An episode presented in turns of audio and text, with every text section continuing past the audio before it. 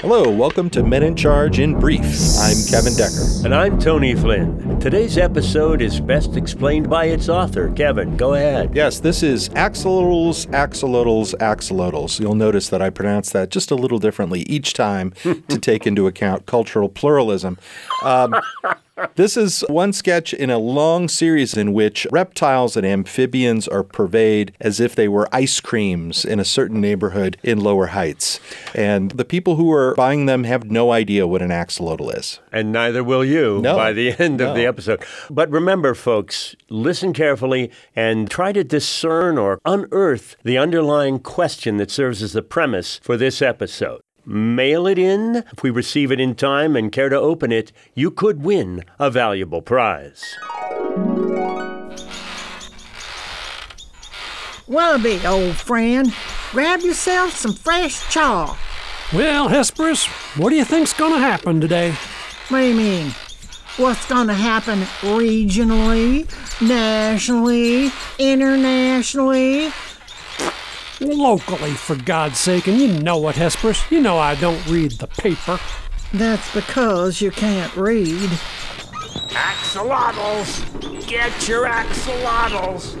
Fresh, inviting axolotls! Axolotls! Hey there, what you selling, young feller? I think he was saying a word that is not appropriate for family values. Not at all. I was advertising these axolotls here in this ice cream cart. So I cried, Axolotls! No, you're thinking of the word assholes. Could have finished this day happy without your assaulting my ears, young man. Anyways, I can't think that I've ever had an axolotl before.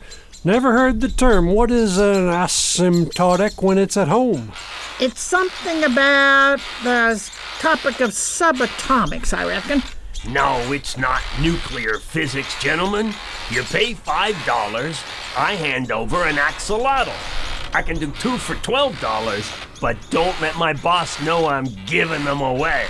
What about you, Hesperus? Do you fancy an axolotl, if that's his, its real name? I don't know enough about the dang things to know whether I want one or not. Are they juicy? Yes, you could say that. Do they come in different flavors? Yeah, what are the flavors? Hmm. My guess is that the answer to your question is yes, they come in different flavors, and further, that the axolotl changes both its color and flavor uh, based on some kind of chameleonic ability or potential. Well, despite all that verbal diarrhea surrounding it, I heard that, yes, there are different flavors. I'll take a butterscotch. Do you have horehound flavor? I can hardly get that anymore, only from airport candy shops. I'm going to utter an optimistic no to that, sir. You have $13, I expect? I'm a getting my wallet out. Don't hurry me. And why $13? Well, the bargain basement deal of 2 for 12 also entails a convenience fee handling fee of a dollar. I know, right?